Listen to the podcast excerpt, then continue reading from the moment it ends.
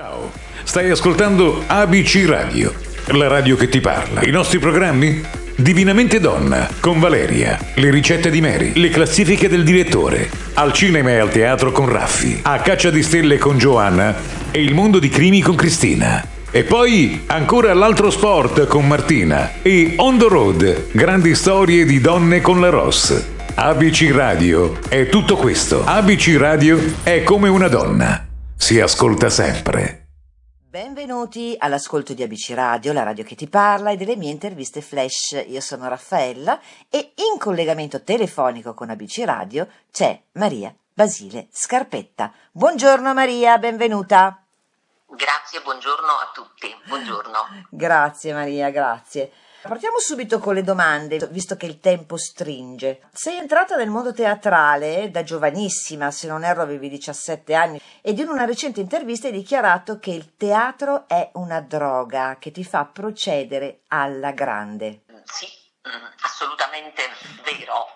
Il teatro è una droga perché per l'adrenalina che ogni sera ti dà quando sei sul palcoscenico, se stai recitando, diciamo, usiamo questo termine un po' più generico. E il teatro allarga la mente, io dico, anche ai giovani che magari si vogliono avvicinare al teatro e mi chiedono, credo che il teatro serva a questo, a metterci in contatto con noi stessi, eh, che è un contatto che spesso perdiamo, ad alleggerire la vita anche, no? a viverla con l'ironia che ci salva sempre, perché prendere le cose e prendersi troppo seriamente fa male alla salute, io dico, è vero, un po' di leggerezza non fa male, ci aiuta anche a distoglierci certe volte da atteggiamenti sbagliati, malati, litighiamo, ci arrabbiamo per delle cose per cui tutto sommato non ne vale la pena, insomma. Ecco, il teatro ti dà ti dovrebbe dare anche questa, questa, leggerezza e civiltà.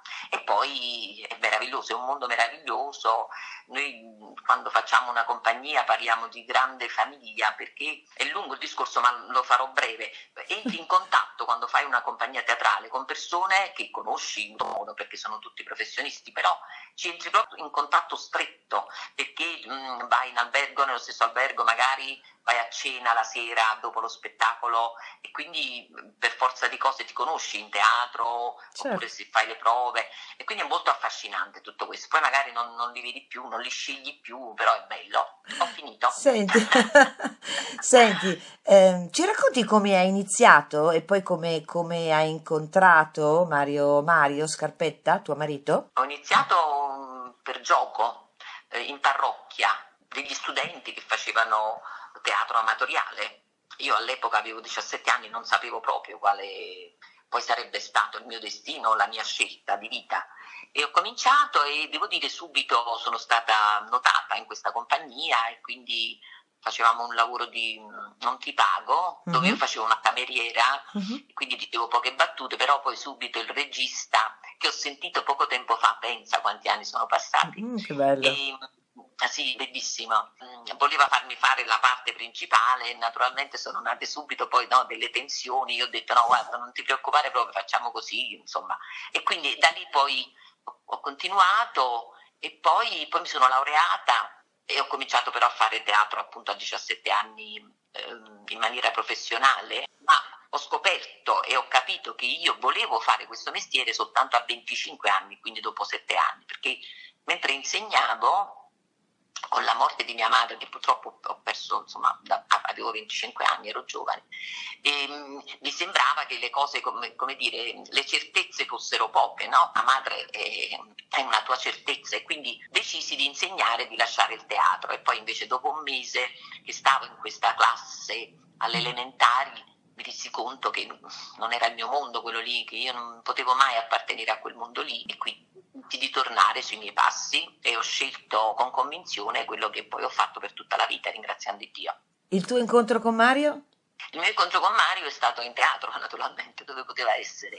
In teatro ci siamo incontrati, abbiamo cominciato a ridere subito perché Mario faceva ridere anche le statue, anche le pietre. Mm, se tu parli con attori che hanno conosciuto Mario ti diranno Madonna, ma Mario quanto era divertente, quanto era meraviglioso.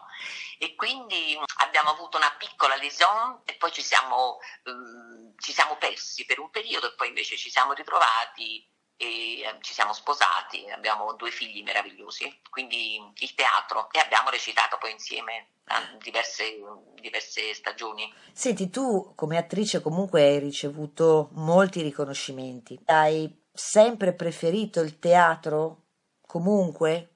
O anche cinema e televisione sarebbero stati qualcosa che avresti... No, no, no, No, io amo il teatro e ho un rapporto molto conflittuale e difficile con la televisione e con il cinema. Eh, vi racconto questo aneddoto perché uh-huh. davvero per anni l'ho sepolto eh, nei baratri della mia memoria e poi è venuto fuori. Mi chiamo Tornatore, quando Tornatore non era ancora Tornatore, sì. per Nuovo Cinema Paradiso. Io andai da lui a Roma e senza farmi il provino, cosa impossibile, lui mi vide e disse vai bene per la mamma del bambino, del protagonista.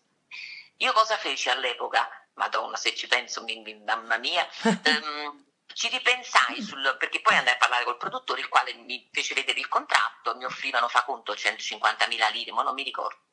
Io tornai a casa e non avevo un agente all'epoca e mm, decisi che quella paga era bassa, quindi lo richiamai telefonicamente e lui si, si arrabbiò moltissimo di questo mio mm, dietrofront, no? Sì. E mi sciolse il contratto per telefono e disse guarda allora non se ne fa più niente. Io là per là rimasi male, però non mi resi conto che se non avessi agito così, oggi nel mio curriculum ci sarebbe stato senza ombra di dubbio Nuovo Cinema Paradiso Oscar di Tornatore. Questo è stato un segnale, probabilmente il cinema non fa per me, o meglio, io non faccio per il cinema, insomma ci mancherebbe altro. e quindi sì, ho avuto altri incontri, ho fatto cosine al cinema, ma la mia passione vera è il teatro. Ecco, la paura che hai quando stai per entrare in scena, almeno per me, poi ti passa sul palcoscenico, anzi dopo diventi una forza, un leone, sì. Mentre quando faccio le cose al cinema, ho fatto per esempio il commissario Ricciardi, è diverso, è diverso perché um, devi farlo sempre uguale, cioè magari la fai la prima volta una scena, per te va benissimo, hai dato il massimo e per loro non va bene perché magari c'era un rumore o la luce e quindi la devi rifare. Tu la devi fare uguale a prima, questo per me eh, è difficile. Tu poi lo, lo, lo, impari col tempo. Teatro, tu la fai una volta e la devi fare in quel momento, stop, col pubblico. Non la puoi ripetere. Questa è la differenza. Il teatro lo sento molto più mio, però mi piacerebbe pure fare cinema, così bello, fai cinema, ti pagano bene, diventi famoso, perché poi a differenza del teatro è questo, insomma, il teatro è, è meraviglioso, ma è molto più sacrificato perché stai in giro eh, continuamente, cosa che io per esempio adesso non voglio fare più perché sono un po' stanca da questo punto di vista, però insomma il, l'adrenalina, ecco, Mocevo, l'adrenalina che ti dà il teatro è impagabile. Parliamo di un attimo di adesso Maria, in questo momento in cui la, la paura di essere contagiati da questo nemico invisibile è tantissima. Mm, poi si sperava il 27 marzo di poter rientrare nuovamente a teatro non è stato fatto. Ma non credi che si sarebbe potuto affrontare il problema in un modo diverso dal lockdown, specialmente appunto in quello che è l'ambito teatrale? Allora, premetto che questa pandemia nessuno la conosceva e nessuno la conosce ancora, quindi è difficilissimo gestirla e eh, non ci dimentichiamo chi ci governa, no? penso che non sono proprio queste cime, insomma, dopo più di un anno ancora non si è capito se si può andare a scuola, se non si può andare a scuola, ora cominciano i vaccini che ci salveranno, perché poi quello è... ma sicuramente si potevano fare delle cose che non sono state fatte e che non si faranno mai, per esempio la prima cosa i trasporti, io credo, i trasporti pubblici se tu mi vieti di andare al ristorante perché mm, c'è folla e io mi posso contagiare, non posso prendere l'autobus o la metropolitana dove sono a, a 30 centimetri da, da, quel signore vicino a me che può avere il Covid. Ma infatti il discorso è proprio questo, no? Cioè, in un teatro dove comunque un distanziamento lo puoi creare tranquillamente eh, con una tua prenotazione, forse eh, era il minore dei mali da un certo punto di vista. E poi comunque, visto che c'è stato un anno di tempo, avrebbero magari potuto allestire no, dei, dei, teatri esterni.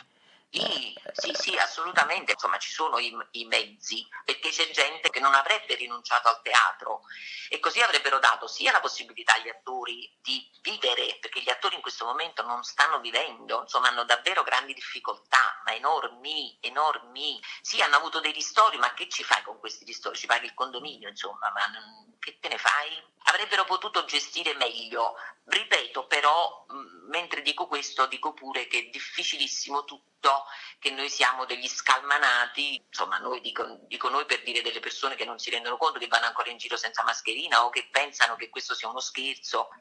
E invece è una cosa molto seria, è una cosa che è diffusa in tutto il mondo e dobbiamo stare molto attenti ancora però, Però io vedo vicina la luce, ecco io la vedo vicina la luce perché ormai i vaccini, l'estate, anche questo ci aiuterà, staremo più all'aperto soprattutto per esempio a Napoli è cominciato il Napoli Teatro Festival che ora si, si, chiama Campania Festival no scusami sono cominciate le prove di alcune compagnie perché ti terranno poi a giugno e quindi questo già è un grande inizio un grande segnale di apertura sì, sì. poi magari settembre-ottobre magari ricominceranno pure le compagnie, anche se non se ne parla proprio nei teatri chiusi, però insomma almeno un po' di ossigeno si comincia a vedere. L'arte ci rimette un po' sempre. È la prima cosa che tagliano.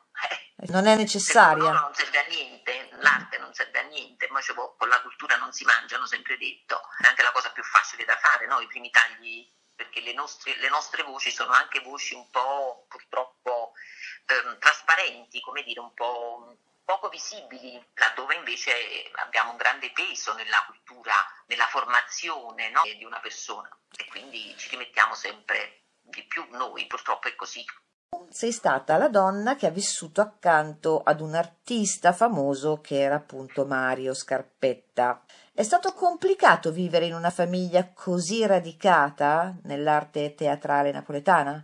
Un po' sì, perché mm, Mario è discendente appunto da questa famiglia così importante, complessa, era uno che si dedicava molto al suo lavoro perché sentiva il peso un po' di questo cognome. E quindi conoscerlo eh, anche se apparentemente Mario era un uomo molto semplice, no, ma lo era sul serio, era un uomo molto semplice, però nello stesso tempo questo, sentiva questo peso insomma, di, di, portare avanti in un certo modo il repertorio, perché lui ha portato avanti il repertorio di Scarpetta in maniera esemplare, perché non l'ha mai stravolto. Lui faceva ridere con le battute scritte da Scarpetta perché Mario era un grande attore, ma non lo dico io che sono stata la moglie, no, lo dicono certo, tutti. Lo dicono tutti. Eh, sì, sì, sì. Erano delle messe in scena che funzionavano come un orologio svizzero, cioè tu ti, ti, ti facevi un sacco di risate, eppure insomma parliamo di cose che hanno più di cent'anni, no?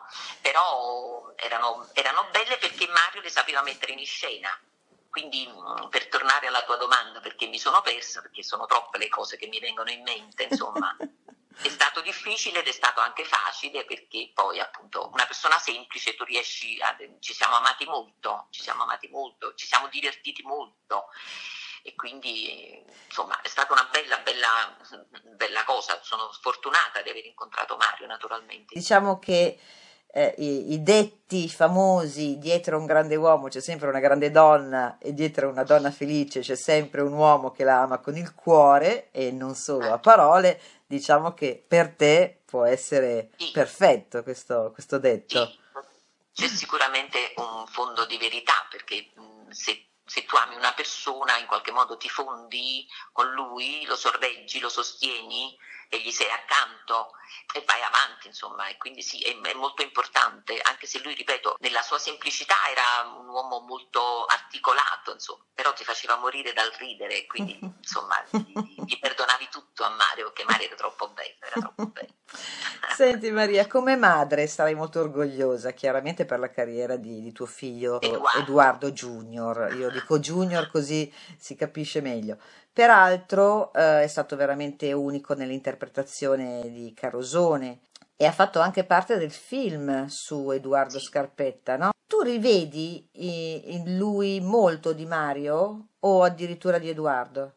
Allora, di, il film uscirà di Martone, si chiama Qui rido io, poi vi dico perché si chiama così, eh, rivedo moltissimo in Edoardo di Mario e degli Scarpetta e dei De Filippo addirittura, perché mentre l'altra sera vedevo in televisione Carosello Carosone, dove lui è stato eccezionale, ho visto Peppino De Filippo addirittura, in certe inquadrature sembrava Peppino. E Di Mario vedo moltissimo, innanzitutto il carattere, proprio, ma dici vabbè, ma il DNA davvero esiste allora? Non è possibile? Il DNA esiste, ragazzi, ve lo posso dire, il DNA esiste, perché ci sono delle cose che tu dici ma non è possibile, le stesse cose che faceva il padre le fa lui, le stesse scelte, lo stesso atteggiamento verso la vita così sornione, ironico eh, e torniamo all'ironia che è importante, vedi? Sì, nel DNA insomma ci sono scritte queste cose e oggi, oggi che mio figlio ha quasi 28 anni posso dire eh, che può fare questo mestiere perché è bravo, perché ha un grande talento cosa che magari, che ne so, tre anni fa non mi sarei permessa di usare questa, questa sicurezza, perché questo mestiere è difficile, molto difficile, soprattutto se ti chiami Edoardo Scarpetta. infatti il discorso era proprio per arrivare a questo, cioè è stato difficile per lui entrare in questo mondo proprio a causa di no. possibili paragoni con il Trisnon. No, perché lui ha una grande fortuna, è inconsapevole di questo nome, lui lo dice, io mi potrei chiamare pure Mario Rossi, perché io non lo so, sono nato con questo cognome, punto. Lui non sente, ecco, a differenza di Mario, mio mm. marito, uh-huh. il, il, peso di, questo, di questa famiglia certo. così importante, non lo sente. E, ed è una grande fortuna. E io voglio fare questo. E pare che lo sappia fare e quindi adesso è stato consacrato con Carosello Carosone Edoardo che, face, che fa questo mestiere non ha cominciato mo, eh, ha fatto il centro sperimentale a nove anni ha debuttato con Mario e con me in scena, voglio dire, non è che dice vabbè, bello e buono diventi Carosello Carosone, no, li scelgono perché dopo l'amica geniale, dopo varie esperienze che ha fatto in teatro, anche importanti, con Liliana Cavani, con Francesco Saponaro, con altri registi, insomma sono tanti, vieni scelto e mh, vieni consacrato, ripeto, eh, come discendente eh, di questa famiglia e quindi porterà, continuerà a portare avanti questo nome. Io sono molto orgogliosa e molto fortunata. E allora, proprio in tuo onore e in onore di tuo figlio, Edoardo Scarpetta, ascoltiamoci il trailer ufficiale di Carosello Carosone. Siamo, qui con il maestro Renato Carosone in classifica in Italia. Tu vuoi fare l'americano? Uruguay, Brasile, Cuba e ora primo in classifica anche negli Stati Uniti. La tua musica è rivoluzionaria, il tuo batterista suona i bicchieri, poi siete ironici, provocatori. Insomma, siete il futuro. Tu abballo rock and roll, tu gioca a baseball, ma esorda per camel, ti devi dalla borsetta di mamma. Ehi, hey, Senti, ma tu vuoi fare l'americano? Gigi, io pensavo alla musica che facciamo, alla musica che si farà. Se non è nuova, ma che fai a fare? Ok, Napolitan, tu vuoi fare l'americano, tu vuoi fare l'americano, tu vuoi fare l'americano, l'americano, l'americano, l'americano. E allora, proprio stra- intervista. Um, se ti chiedessero di scrivere una parte della tua vita, con Mario, con Mario Scarpetta, con aneddoti che mh, mm, puoi conoscere soltanto tu. Lo faresti o sei gelosa dei tuoi ricordi? No, non sono gelosa, ma sono incapace di, di ricordarmeli tutti, sarei, sarei, incapace di ricordarmeli e qualcuno me lo ricordo. Um, no, non sono gelosa, con, condividerei volentieri tu, tutto, ma è che um, mi rimangono, come dire, frammenti degli aneddoti che magari posso ricordare, però sono, come dire, sono dei palpiti, ecco, i palpiti non si possono scrivere. Vorresti vivere in un luogo diverso da Napoli? No, no, no. Voglio stare a Napoli. Perché? Perché? Perché Napoli mi piace, perché il napoletano che è la mia lingua, io se tu mi chiedessi, ma ti, ti, piace parlare napoletano? Io ti direi, un napoletano è proprio che io mi esprimo col napoletano. Ho fatto tanto teatro dialettale e quindi mi piace tanto. Mi piacciono i napoletani nelle loro follie, nelle loro... Ah, veramente, insomma, Napoli è una città da studiare, insomma, è unica al mondo. Ed è bellissima, si mangia bene, si sta bene, c'è il sole, cosa di cui io non posso fare a meno, quindi non mi sposterei onestamente, no.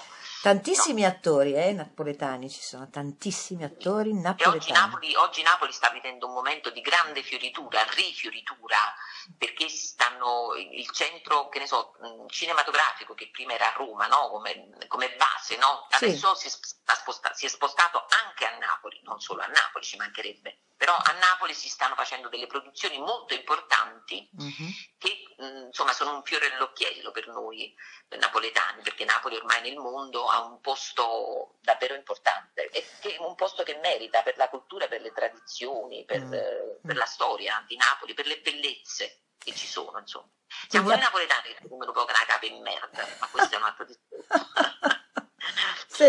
Senti, Napoli a parte, c'è un viaggio che vorresti fare e non hai mai fatto? Se potessi andrei in America del Sud, mi piacerebbe visitare l'America del Sud. Mm. Non andrei a New York, per esempio, se dovessi scegliere. Mm. A New York eh, non me ne può fregare di meno, mm. però l'America del Sud mi affascina molto. Andrei volentieri, ma forse non ci andrò mai. Mo la pandemia e poi diventi più grande, cominci ad avere più paure, ma non mai dire mai, mi piacerebbe. Okay. Ci andrò, ci andrò, ci andrò. Ultimi tuoi lavori che hai fatto o se stai preparando qualcosa? Allora, l'ultimo lavoro nella pandemia è stata la registrazione di sei personaggi in cerca d'autore uh-huh. con uno dei più grandi attori esistenti, Ero Spagni, sì. con il quale ho avuto la fortuna, l'onore di recitare. Sì, sì, è un attore che, mamma mia, che cosa non ha fatto? Possiamo dire, di classici, insomma, bravissimo, mm. che abbiamo re- registrato al Teatro Valle a Roma sì. durante l'ultima pandemia e che andrà in onda su Rai 5 quest'inverno, credo.